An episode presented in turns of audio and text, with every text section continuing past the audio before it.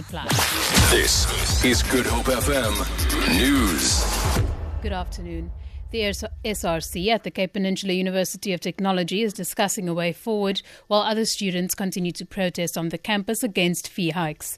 The group returned to the campus after 29 other students appeared in court on charges of public violence, contravention of the Gatherings Act and trespassing on a national key point. The charges followed protests outside Parliament yesterday.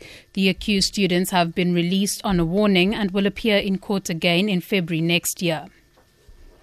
University of Cape Town academics have come out in support of protesting students at the institution.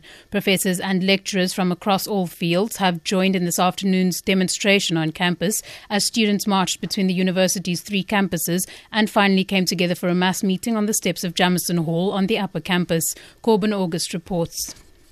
UCT academics who are participating in today's protest on campus have pledged their solidarity with students and workers who have been protesting since Monday. Vice President of UCT's Academics Union, Dr. Kelly Moll, says they stand firmly behind the students protesting. The academics are calling for the release of all students who were arrested during protest and for a moratorium to be placed on fees at the institution. They say they also want university management to suspend its interdict, which allows for protesting students to be arrested. Corbin August, SABC News, Cape Town. President Jacob Zuma says anti-poaching initiatives and strategies are being developed between Mozambique and South Africa.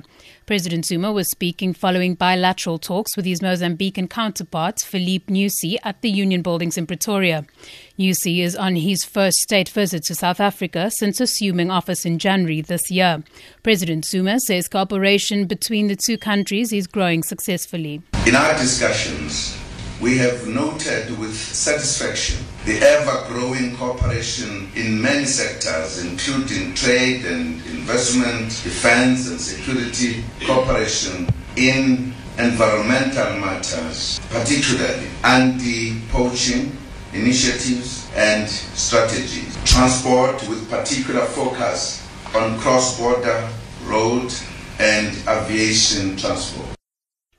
And finally, the Democratic Party frontrunner in the U.S. presidency, Hillary Clinton, is set to testify before a congressional committee investigating the death of the U.S. ambassador to Libya and three others in 2012. The BBC's John Sopel reports. It's an inquiry that's nearly as many hearings as the investigation into 9/11. But is this about the circumstances that led to the deaths of four Americans in the U.S. diplomatic compound in Benghazi, or an attempt by a Republican-controlled committee to damage the former Secretary of State as she bids for the Democratic presidential nomination? Hillary Clinton has always believed it's the latter. Republicans, though, insist there are legitimate questions.